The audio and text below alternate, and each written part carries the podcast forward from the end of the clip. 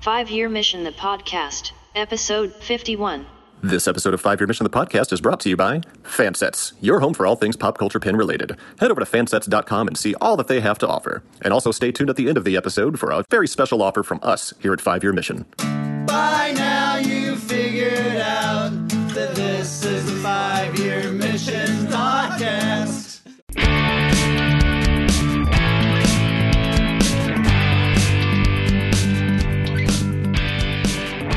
Welcome to Five Year Mission, the podcast, the only podcast hosted by a band called Five Year Mission. I'm your one of your hosts, Andy Fark. Uh, joining me tonight, Mike Rittenhouse, Hi. Chris Spurgeon, Hello. and Mr. Brain Delay himself, Noah Butler. Hello, everybody. We are hopping back into a, a fan favorite series. This has been going on since the old tricorder transmission days. Since the beginning. Oh yeah, tricorder transmission. Yeah. It has. I forgot that's how we started it. And then we transferred it over to ourselves. Yeah. Because we are the owners of a lonely heart and intellectual property. Nice reference. Yeah, I thought so. it's much better than a. To be clear, we are the owners of Five Year Mission's music and lyrics and not the owners of anything related to Star Trek. Valid point. we are the owners now of the What Are Little Songs Made Of series. So we're, let's continue with that now. Yeah, let's go. Yeah. Uh, next in line, we have the city on the edge of forever. One of the probably one of Chris's biggest challenges because it was the first one of the first like big like top five fan favorite episodes out of like pretty much anybody that you poll about the original series. Somehow I kept getting fan favorite episodes, but this one was definitely the heaviest Oh God, yeah, of all. yeah. I mean, you got you got a bunch of craziness happening, like literal craziness, and you had a love story, and you got time travel, and uh, Well, let's talk about the episode. yeah, let's talk about the episode. Well, yeah, that's the episode. I was recapping sure, slowly but surely. In your summary, uh, Andy, in your summary, you, you did leave out death, horrible, painful, emotionally. That comes at the death. end, Noah. you I know- didn't want to Well, do a spoiler. That's the only part you left out. It's the only I didn't want to do a left out. spoiler for the. I didn't say who. I, I didn't say who died. Oh well, we're gonna cover that, and I remember that that uh, after we met her, we could still smell her perfume for ten minutes. Oh yeah. Oh, that's right. We'll, what's, we'll talk about that. I think saying we met her is generous. we we crossed paths with her. She crossed paths with us. Yes. To be more fair, Did she poop in our bathroom? no, She did not poop in our bathroom. That, I don't know. that was that was Brent Spiner, yeah. That's and right. he, and he also did took advantage of the uh, all you can eat shrimp that was in our bathroom. It was also Kirstie Alley. Oh, it Kirstie Alley also pooped in our bathroom. Wow, name drop.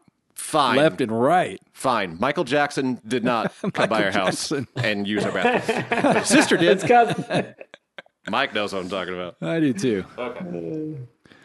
So this uh, this is one of those episodes that I did not have to rewatch prior to talking about it because I've seen it so many times. because you had to watch it so many times to write the damn song. I had to see it so many times on purpose and also just because I like it. So I've seen it a lot. But this episode was actually originally penned by the great late Harlan Harlan Ellison. Ellison, yeah. and we did we had the opportunity to meet him. Oh, multiple days. w- Love love the guy. Unfortunately, he is no longer with us. Yeah. And I've actually read the original screenplay, and it's similar to the to how the show turned out, Mm-hmm. but um, it's a little darker.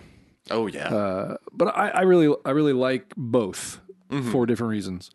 Did you get the Juan Ortiz uh, inked uh, version of it? Yes, Okay. uh, yes, yes, I believe so. Um, I got the. I have like the novelization, and I also have The graphic novel. the graphic itself. novel. Yeah. Yeah. yeah, not novelization, but it's just like a screenplay in a book. Mm-hmm. So it's not, it's not really a novel. It's just a I do- bound screenplay I do have the issues of that graphic novel available at Hero House. at Hero House Comics, 1112 1112 Prospect Street. Indianapolis, Indiana. Heart of beautiful Fountain Square. Dun dun dun. And if you're a fan of Harlan Ellison, I would highly recommend the documentary called, um, I think it's called Dreams with Teeth. Yes. Um, Uh, it was really fun to see him in action in that because we got to meet him and, and it was a very similar he's he's very true the way he is in the documentary is the way he was in, in real life It Oh yeah. He, was a he was a riot.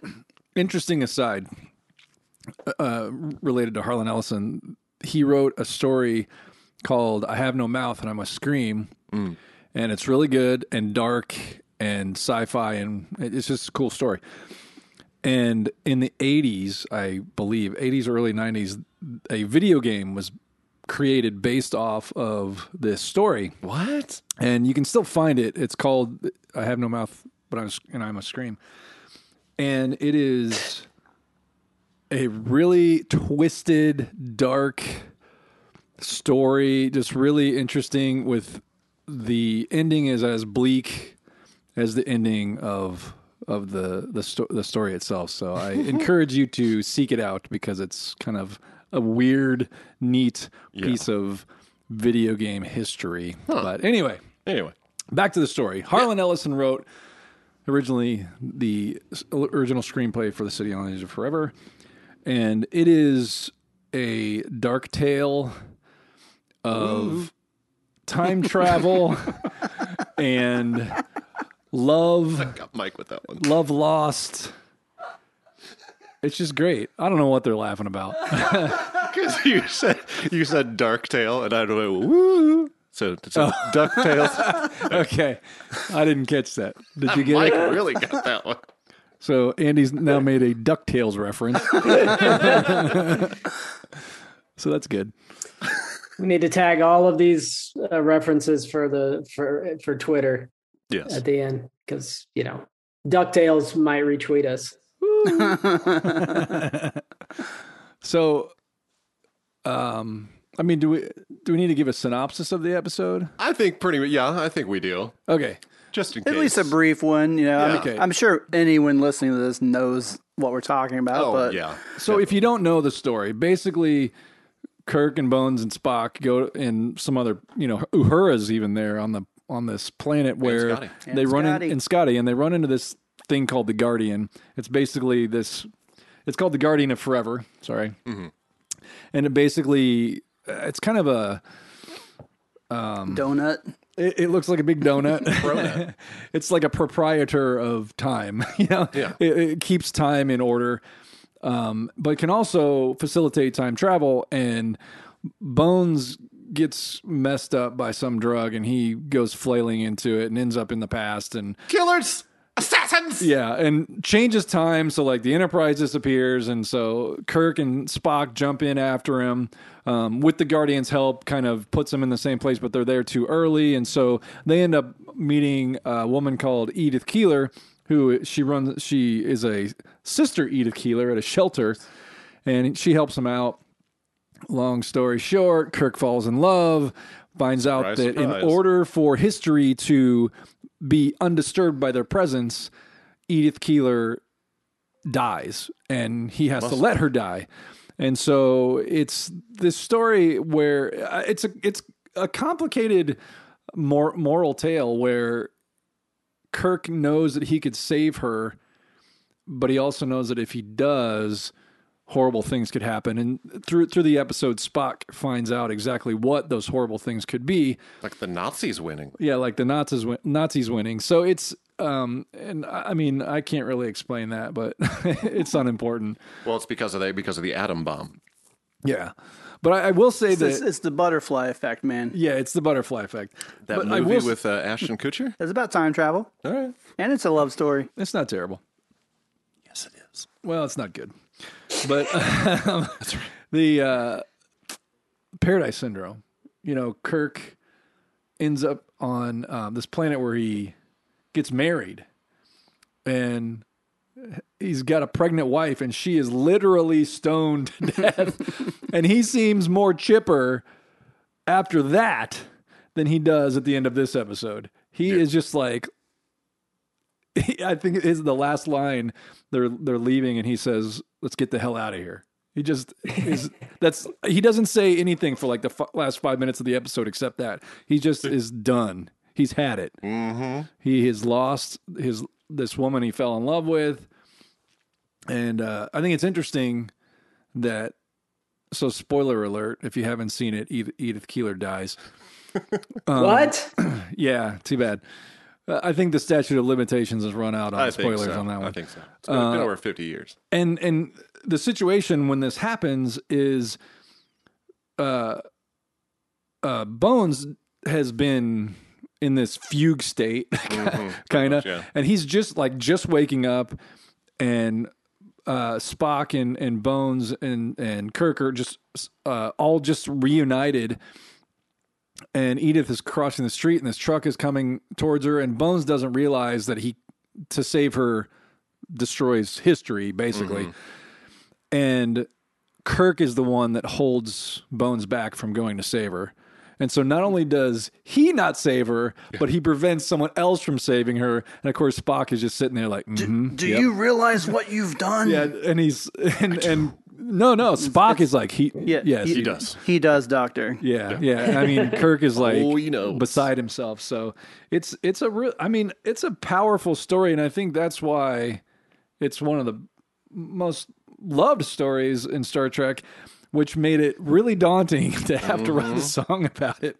Well, this is like before like that kind of became like a time travel trope. It's like Yeah. it's like if this person if this person stays alive, this thing's bad thing's going to happen, but you know, they have to die in order for time to progress in like a linear manner that we all know f- to this day. Yeah, it was definitely one, one of the first stories that dealt with that. Yeah. Oh yeah. So I mean, this was like the er, like early days of like that kind of like time travel science fiction that wasn't just like we're going into a steampunk universe type thing. Yeah, yeah. You you kind of take for. Um, I mean, there had been time travel, like uh, Yeah. you know, the time machine is Yeah, oh, obviously, yeah. but that was. And actually, the time machine went into kind of a dystopian future, Paradox kind of thing. Yeah. and and this one goes into the past. I mean, it's complete it's really completely the, the- different. The, but it- time machine didn't deal with the with the paradox, though. It, Right. it, it just showed him it what went- the future, to the future. has. Well, yeah. eventually he went to the future. yeah. yeah. Is, isn't there a s- is, isn't there a scene in um, City on the Edge of Forever where uh, Kirk is holding up a photograph of like himself and and Spock and McCoy, and they they kind of start disappearing as the event. Is that right? Is that I, I getting that think right? I think that's another one. That's a that's a that a different, different- episode. Oh, okay. Yeah, Uh, yeah, Kirk, Kirk goes back in time and accidentally breaks up his parents. you're thinking of Star Wars. Oh, that's Yeah. Yeah. okay. You're thinking of the secret of my success. Maybe it was in He Man. Uh. anyway, this was this was a hard episode. I think this was the last song that I wrote f- for this album, wasn't it? yeah, I think he had all the other ones two, done. yeah. And Yeah, th- because- you kept putting this one off because it was the hardest one. It was, and you assholes had your own version. Come Oh, on, yeah. sing it, sing it. City on the edge of forever. There it is. Nice, Andy. There it That's is. nice. Then you're gone. but there's also City on the Edge of Forever. So there were multiple versions before I finally figured out how to write this song.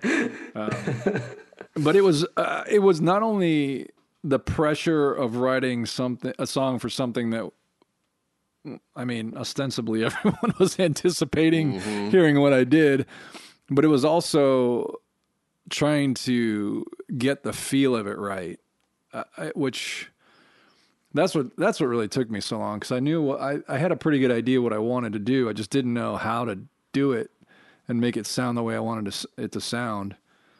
So, and actually, for the song, I gained inspiration from the episode itself because there's a there's a scene where Edith and and um, Kirk go on a date, and they're walking down the street hand in hand in Mayberry. in in Mayberry, chatting and whatnotting, and uh, they walk by this this window display, and there's a song playing, and I wrote it down so I didn't forget.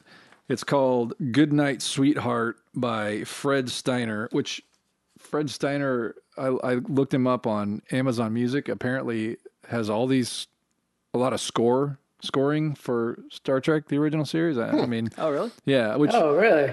I don't. I, I mean, it's credited to him. I don't know if I'm not sure, but uh, and in fact, there's one of the things that uh, is on there is the theme song, which I know he didn't write, but maybe it was just his Might have been- might orchestration the of it or the arrangement episode, or something. Most It likely. could be. Yeah.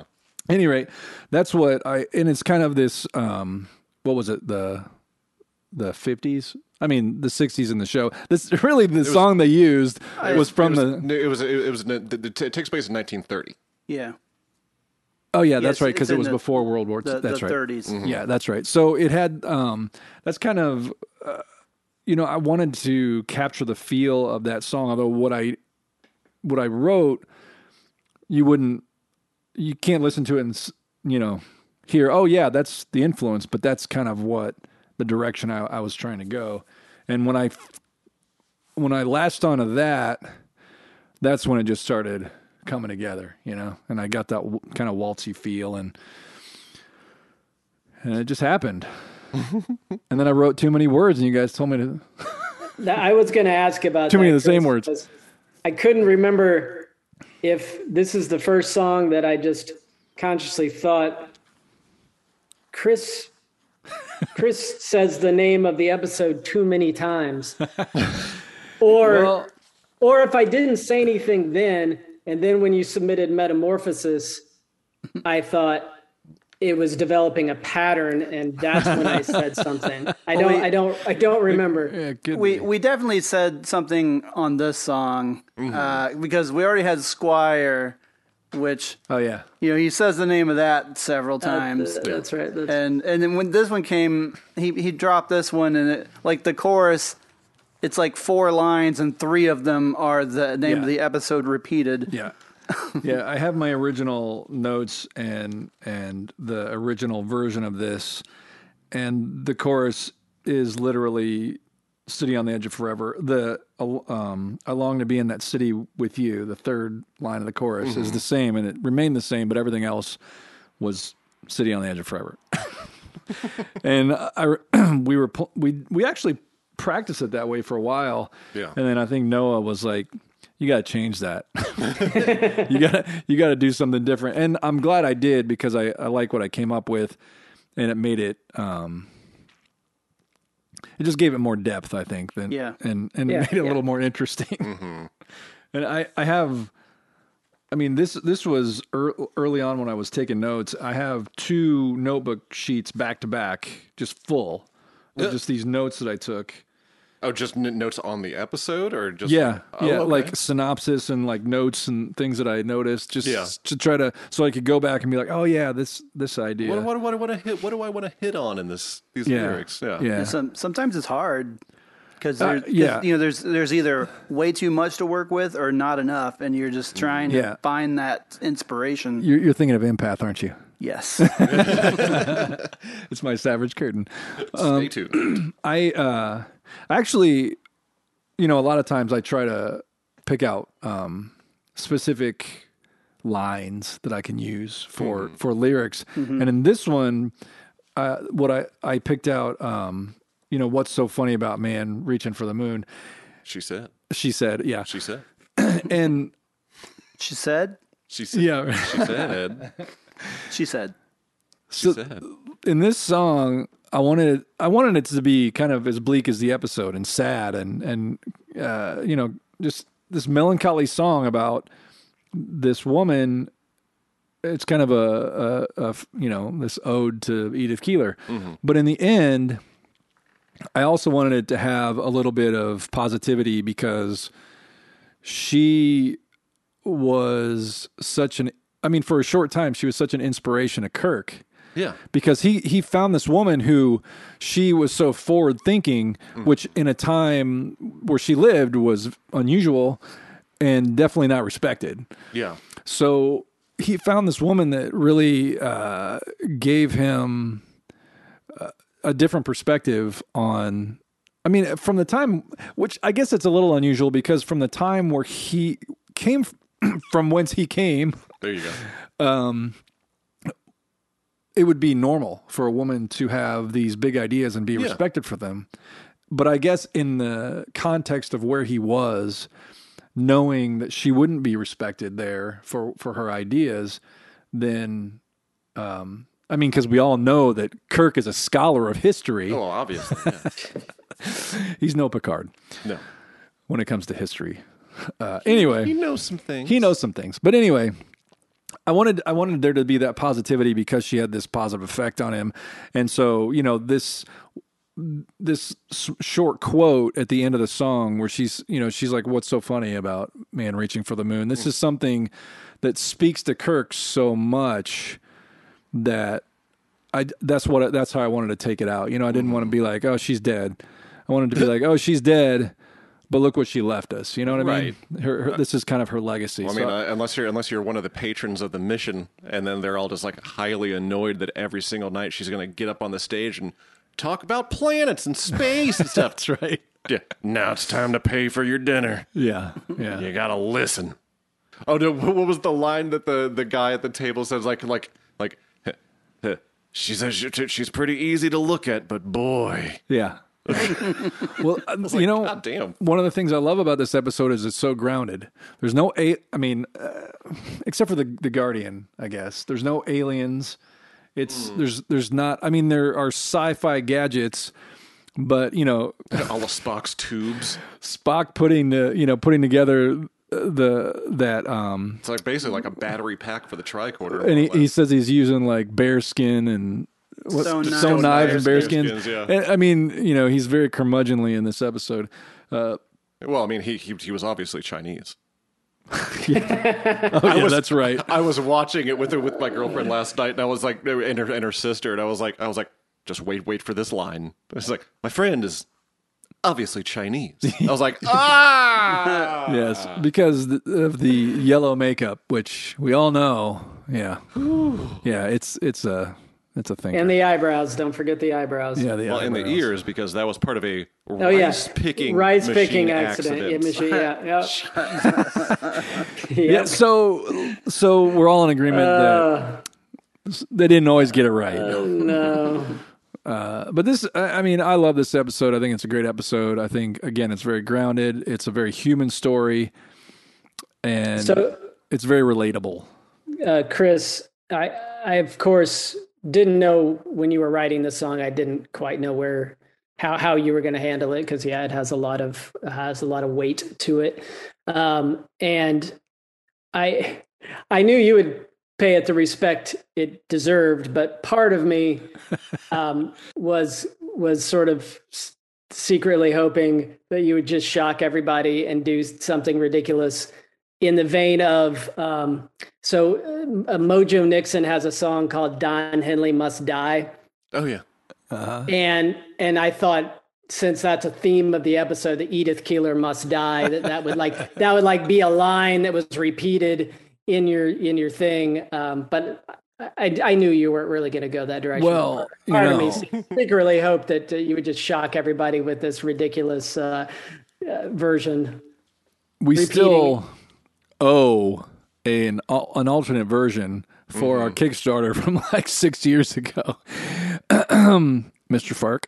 well, the, All the, right. the, the, the lyrics that I have are kind of along those lines that, that Noah, Noah was just talking about, though.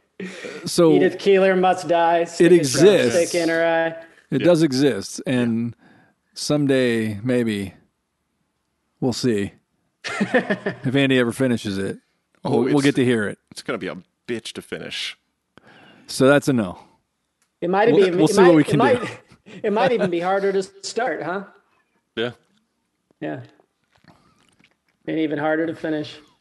Yeah, I, I um I went through a lot of ideas, but I think most of them centered around uh, just because of the gravity of the episode and how beloved it is, beloved, beloved, Beloved. beloved it is. I didn't want to, um, I didn't want to make it quote unquote offensive to anyone. I just wanted to be respectful to the episode, which I think it worked out. Mission accomplished. Definitely. So, Chris, let me ask you this. So I was being safe. yes, you played it safe, Yeah, Spurgeon. yeah. having had uh, having had many uh, kind of these weighty fan favorite episodes, um, do you prefer to not have them, or do you you like, or, or do you prefer the episodes that don't have as much weight? I, I personally do. I personally find them a little they're a little more freeing to, for the episodes that are sort of don't have that weight attached to them. um, but I was curious how, how you feel. ultimately in the end it doesn't matter because I'll just write the song just you know the way I would for for the episode. But in the beginning I hate it. I mean, well, that's not right. That's that's not true. I don't hate it. I just it, it just feels it's it feel- stressful. It feels like a daunting task Yeah. that's been put upon Yeah, you. it's a lot of pressure You, and you, have, you have a lot to live up to with like, Right. the heft of those particular episodes. yeah. I mean, I originally pulled Trouble with Tribbles for uh, year 3. Yeah. Think but then so, and then we decided to do the EP. Mm-hmm. But initially, you know, I had pulled it, and I'm just thinking, oh man, what am I? You know, there's another one I got to do that's going to be uh, a, a big one. So, Mm-hmm. uh, but at the same time, it's kind of fun to. It's a challenge, you know. Mm-hmm. So I, I do like that. But I am, you know, afraid of screwing it up a little bit. So it's it's kind of double edged sword there. I think we should also mention that uh, that we reworked this song. Uh, I did a fast version that we play live or have played live many times in, in in the past couple of years when we actually played live. Um, and so some people may have heard that, and some people listening may not have heard the fast version that we've done live. Yeah, that's a good point. Um, although um, that was on our live, but not on, the our live, album. Patreon exclusive. Album. Patreon album. exclusive Yeah. album. Yeah. Yeah. So here's our Patreon plug right there. There you go. That right, right in was- the middle of the show. Yeah. that version I, I don't I don't think there was any logic behind it as far as we didn't have a s any special agenda with it. We just decided um we wanted to see if we could rock it out just because we wanted another yeah. It was it, it was really one of those songs that we were just kind of messing around with, where like we'll do different versions in practice Yeah, and be like, yeah. "Whoa, uh, let's just play this really fast," or like, "Let's do this one super slow," or "Let's do this one jazzy." And this happened to be one of the ones that it was like, "That's actually pretty good." Yeah, that kind of works. Well, and, and people were always requesting it. Yeah, that's And, a lot. and- Yeah. and it's kind of hard to put that in the middle of a set where all the other songs are are bangers, and you got this Yeah. one that's just like kills the mood altogether. Yeah. Yeah. And quite Did- frankly, it's uh, well, I mean, it's so fast. It it it's difficult to sing it with uh like sing it really well because when we do it really fast. Oh yeah. yeah It's a lot easier to sing when it's slower. But it's um it's a lot longer when it's when it's slower. Yeah. And so it's a little more I think it's actually a little more exhausting to do it that way. Um We've we've done the regular version of like acoustic sets that we've yeah. done. Yeah, Yeah. Yeah. So it makes sense more there. A few times, yeah. Yeah. Yeah, but I, I enjoy doing it the fast way, um, because it's all it almost it kind of changes the quality without changing the song, you know, because it's still it's almost like um, you're sing you know you're singing this uh, anthem to Edith Keeler, you know, it's like this sad anthem that is, but it's it's this kind of dedication, and it's almost uh, you know, it's kind of like if you were This one's for you, Edith. yeah, like if you well, I mean, I mean, if you were uh, lamenting Edith Keeler, it's another one of the emotions that you would have. You know, this kind of Yeah. sad anger. You know, almost. So it, I, I, I kind of like it from that perspective too. Yeah. Did we get the fast version recorded, like in the scare quotes studio? Not studio recording. I don't no. think so. No.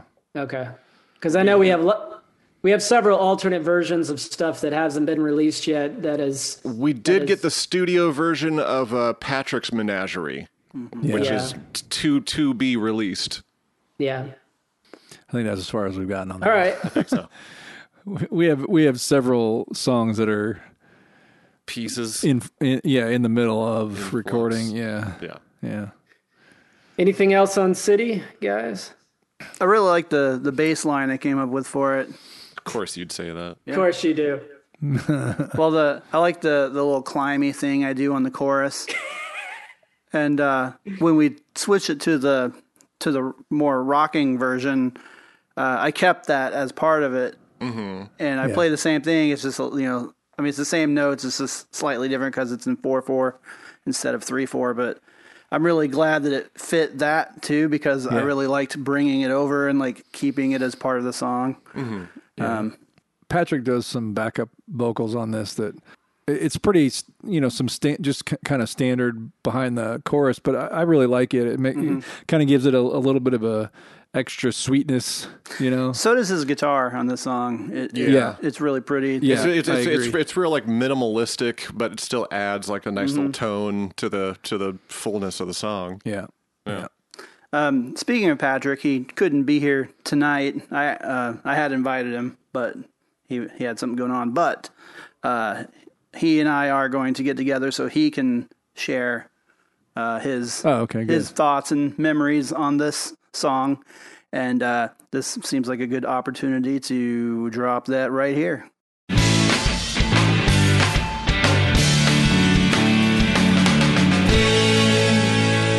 Hi, Patrick.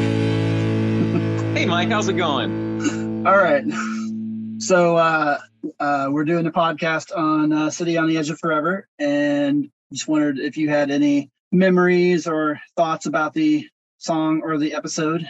Yeah, you know, actually, looking back on it, I realize now that like um, Menagerie Part Two, which Chris had written for year one, um, was almost like a trial run for this song in my mind. Like it, they're you know similar tempos, um, you know the style of the song, and just Yeah, and you know just even the structure of, of the two songs is very similar.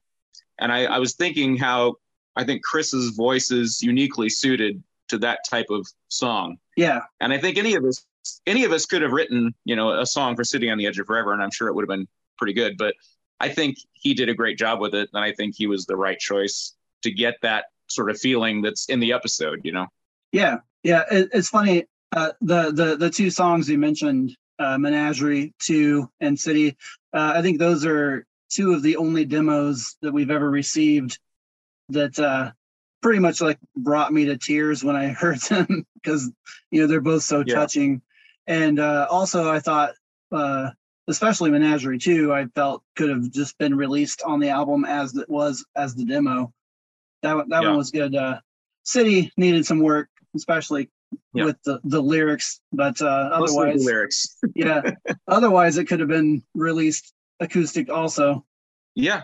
Yeah. I mean, I, I was going through some stuff at the time when we were working on year one. I remember, and like I would skip Menagerie 2 a lot of the time when I was listening, not because I didn't like it, but just because it would always make me sad. and it was like very effective.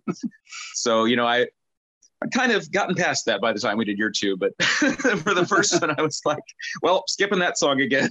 but it, it just sh- goes to show how how well done it was. You know what I mean? That it could make you feel that way. You know? yeah, And he did the same. He did the same thing on City on the Edge Forever. I thought that one I really enjoyed doing a lot of the little guitar melody things on the choruses, and also let like really close falsetto singing. hmm Um, I had a lot of. I, I don't know if fun is the right word because of the song, but it was. It was a it, one of the high points for me on year two. I think was working on that one, and also especially as we've talked about before. You know that is like the sort of ultimate TOS episode that everybody was kind of waiting to hear what the song was going to be. So Yeah, yeah. Chris, Chris talked about how much pressure it was, c- considering the weight of that episode. Yeah. Um, and that's why it was one of the last ones that was finished for the album because he had Yeah. he he took his time, and I think it paid off. yeah, definitely. I, I remember hearing the demo where it was pretty much just Edith Keeler, Edith Keeler, Edith Keeler, Edith Keeler. Probably need to add something else in there. Not that it isn't good, but the melody was great. You know what I mean? And um, the structure was good. And I think we made the the sparse arrangement work. You know what I mean? yeah, And of course, then we had um, Maggie Davis come in and play on it. Uh huh. Right. Yeah, Uh, and she she also played in Devil in the Dark. uh, Yeah. but she really did a lot on this one, and it sounded Yeah. great. Uh, actually, I'm glad you brought that up because uh, we we forgot to talk about that. So Yeah. um, yeah. I mean, I thought about it beforehand, but then it never came up during the conversation. So I'm glad you remembered to to mention that. Um, yeah, she, she, she- she's a really really gifted musician. Yeah, and I like yeah. to see them on Devil in the Dark too, but I know this is the one that she actually like prepared for and worked up a Uh-huh. part for, and, and Oh, it turned out really well. Yeah, it was perfect. Yeah, it's just I, I I think I mentioned it back in the day, you know, that I was always Chris kept getting like the most well-known episodes every time we drew episodes, and I was a little annoyed about it for a while. But then I realized too that it, a lot of oftentimes it would be more fun to write about the lesser episodes. You know, like Uh, I could do anything I wanted, you know, on on some of those. You know, Yeah. early ones like Charlie X or whatever. Whereas, uh, you know, City on the Edge of Forever, people are like waiting for it, and you better not let them down. You know? Yep. Yeah, there's a lot less pressure for uh, a song like the Mark of Gideon. yeah, I've gone through several different versions of that. but anyway, just for the heck of it. But but yeah, it's not because of pressure. It's just getting it how I want it. You know what I mean? Yeah. So, so yeah, that one has transformed quite a bit. But that's another story. any, thoughts on the on the episode of City on the Edge of Forever? I mean, I don't know what I can say about it that hasn't already been said. You know what I Sure. mean? It's a lot more personal of an episode than almost anything they ever did, you know? Mhm. So it really kind of sticks with you and people remember it. I mean, there's so many episodes that are kind of by the numbers. I mean, good, but, you know, kind of the same plot over and over again, like we've talked about and joked about. But that Yeah. one, you know, really kind of, you have to sit with it. And it, like, it, once you've seen it, it kind of doesn't go away. You know, it really kind of sets a mood and it kind of Yeah. keeps it there. And any any love interest Kirk might have after that, you're always comparing it to that episode, you know, Yeah. because like, well, she's she's not as good as Edith Keeler for him. you know? E- Even even if he seems more upset at this person's death, she's no still not as important to E- as Edith Keeler. yeah, it's not, never as tragic. All right. Well, uh, thank you for for for joining us for uh, for City on the Edge of Forever. It's great to be here.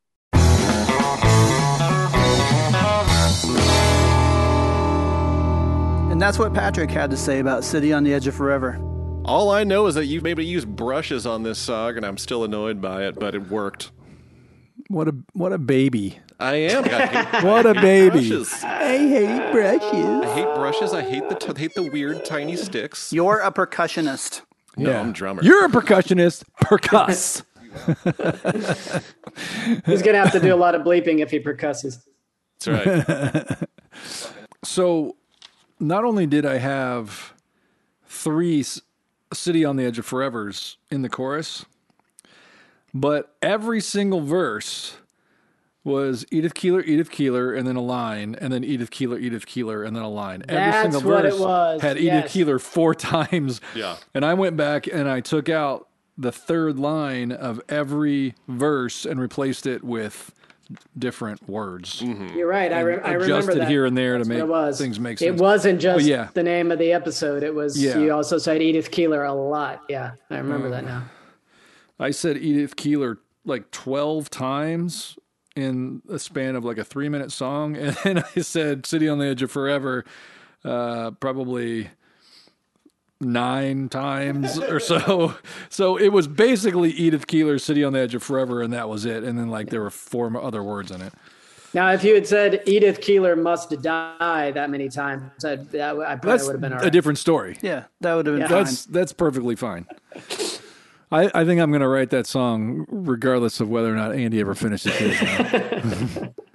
Oh, Which is it just needs the music. Which is going to be a pain in the butt because it's going to require like Yeah, you 12, 12 different pieces of percussion. And Oh wait, I thought you mm-hmm. weren't a percussionist. I thought you were just a drummer. for this, I will I will be a oh. percussionist. So he can be a percussionist. I see. it's a choice. Yeah, it's a choice. Interesting. You made a People can choice. see my face right now. What I wish we could see is like an actual filmed version of of uh, Ellison's original story because I had forgotten how very different it is. Like in the in like in the because I was looking in, of course, Memory Alpha. Or Yeah. it's a it's a wealth of knowledge when it comes to every single episode of Yeah, Star it's Trek. been a while since I've read it, so I don't remember exactly. Well, because in the in the original story outline that that Ellison wrote, uh, McCoy wasn't even in this episode, and the the the crewman that went crazy was a guy named Beckwith, Oh yeah, uh, who went crazy and murdered a fellow crewman named LeBeque. that's right. uh, because a bunch of Becks. uh, Beckwith was dealing drugs amongst the crew. yeah. And so uh, LeBeque was going to out him. So instead of you know getting caught and going into the brig for a while, That's right. he decided to just murder him, straight up murder him. Dang. And then, like, and then, Very like, and, and then, and then, un-Star then once it, it all came out, Kirk actually ordered his execution. That's insane. Like, imagine how dark of an episode that would have been. Yeah. It's dark enough as it is. Yeah, exactly. Yeah, it's so crazy. Oh, you know what I love about? I mean, I like a lot of things about this episode, but when at the end when uh, Bones comes out of that doctor's office or wherever he is, he comes out into the street, and Kirk and Spock see him, and they rush over to him. It's like the like the buddiest thing I've ever seen. Oh, they're yeah. like, ah, they're so excited. to together again. Yay! And they're like clap, like hugging and clapping. Each, it's it's hilarious. It seems very um juxtaposed to what's going on in the episode. It's it's funny. Anyway, Yeah, what's uh, what's also funny is that uh, apparently Gene Roddenberry actually objected to the uh, the drug usage in Ellison's original script because he because he didn't think that you drug usage would still be a problem in the 23rd century, especially among starship crew. interesting. I I appreciate Roddenberry's effort to idealize the future. Mm-hmm. However, there are things that just are never going to go away. Oh, and uh, Joan People need them drugs. Not with that attitude. Not with that attitude. people are people, man. And apparently, uh, jo- Joan Collins uh, credits her then four year old daughter, Tara, for her decision to, to actually appear on Star Trek because her, Oh, yeah. her, her daughter was a fan. I did know that, and and for context, Joan Collins is who we were talking about earlier when we said that we met her, which we didn't. We were Andy and I were doing an interview. We're sitting there. This guy's interviewing us. We're in the middle of this interview, and Joan Collins and her handler come through, and she was just not inter- interested in us being there at In all. in she her was with her sunglasses on indoors, no windows anywhere near her. she she seemed a little perturbed that they had that they had brought her through the room where you know humans So were. nobody. yeah. So that was our that was our brush with Joan, Joan. Collins. Yeah, she, she she she walked past our booth once, and then we accidentally ran into her while while doing an interview. I'm sure she's delightful. I'm sure she is. She was she was com- completely lovely on stage Yeah. during during her panel. Yeah. But then, oh man, our run-ins with Harlan Ellison. We've talked about him on the show before. Yeah, he was great. Oh my god, that guy. Oh man, he Well- was a trip. I mean, it's like And he was one of the, you know, I mean, we meet a lot of really nice people. Yeah. But he was super friendly and he oh, didn't have to be. And he has this, you know, I mean, I know this word is used a lot around him, but he has this very acerbic quality about him. curmudgeonly. Yeah, and it's so it's so fun. It was so fun to watch he and uh, Walter Koenig together because they're Yes. so they're you know they were really good friends, and um, it, it's just it's just too bad that that he's no longer with us because he just you know this very interesting, fun mind. I still will never forget standing in the hallway between the stage and our green room and just hearing the, this noise coming from like out in the auditorium, just like a and like I was looking at Adam who runs creation. I was like, what is that? And it just kept getting louder and louder and louder. And all of a sudden, Harlan Ellison's like little hover around rascal scooter comes crashing through the doors leading leading to the backstage hallway. And I was like, Harlan, you okay? He was like, Oh boy, let me tell you. Last night I stayed out a little too late. They just rode me hard and put me away wet. Why do you have a weird accent? Because that's what that's how he was talking. and then I, I looked at him and I go, I was like, "Well, you're in Vegas, so luckily enough, you know, you didn't have to pay pay a lot of money for that, like they like they normally charge you out here." And he laughed so hard, it made my day. Wow So good. That's like one of my one of my favorite memories of him. Him and him and the visual of me looking over to my left as we're playing Walter and him out onto the stage with back in the USSR, and They're they come out dancing forehead to forehead That was through fun. the holodeck doors. Oh, so good. we got good memories. Got them. I'd love to have more memories. Yeah. Yeah, Adam. Well, you're getting old. Yeah. they can't last forever.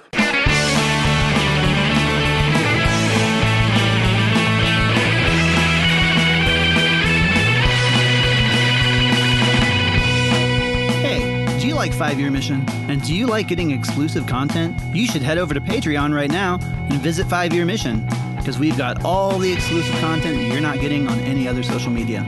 There's videos, pictures, sometimes we post news there before we post it anywhere else, behind the scenes of us working on albums and podcasts, and sometimes just pictures of us goofing off that we don't put anywhere else, only on Patreon. And there are many options to choose from. You can be a lieutenant commander, you can be a captain, you can even be an admiral. Each of those comes with their own special perks. One of the perks of being an admiral is that you get to be a producer on this podcast. Currently, our producers are Carol Jones, Jen Tift, Helen Lake, Stephen Frankie Palopoli, Roxy and Becky, Debbie Rinke, Madison Rachel Jones, and Jim Morehouse. So what are you waiting for? Go to Patreon slash five year mission right now. That's the number five year mission. And sign up. It's that easy.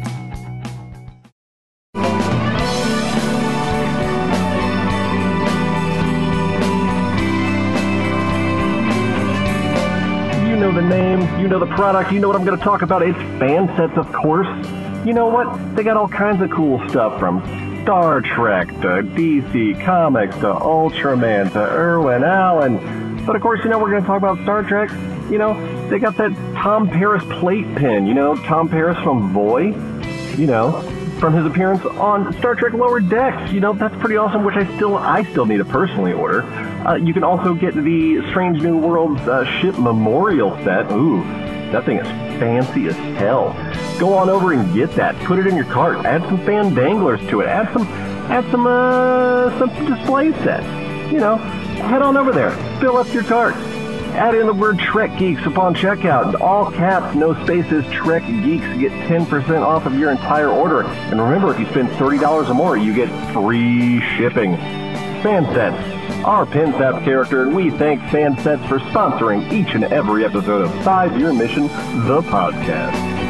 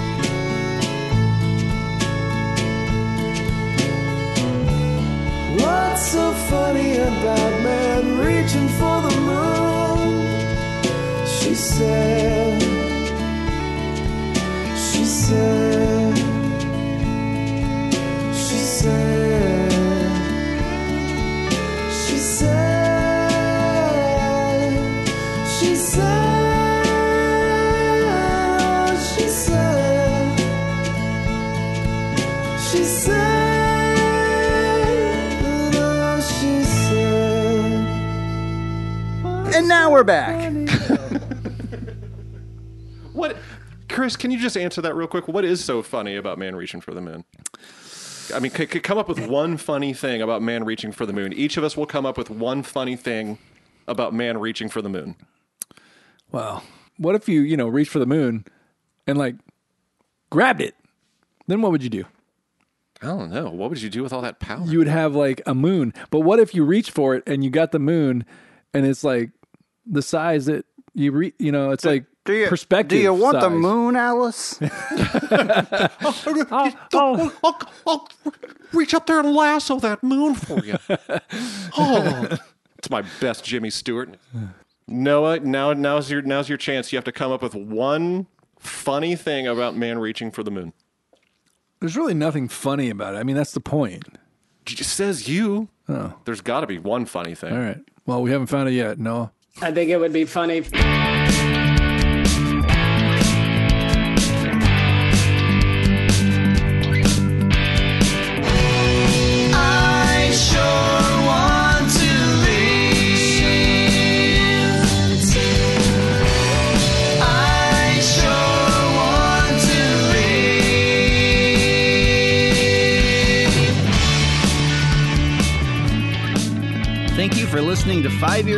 Podcast. If anyone is interested in listening to more of our music, check us out on YouTube, Spotify, iTunes, or anywhere that you can listen to music. Just search for Five Year Mission and we will be the first thing that pops up.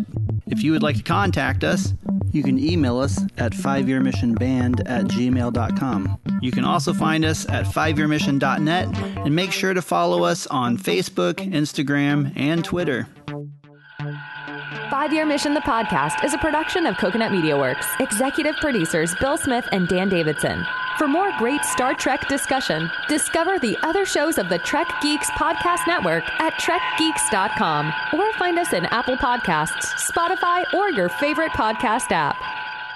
This has been a classic Rittenhouse production.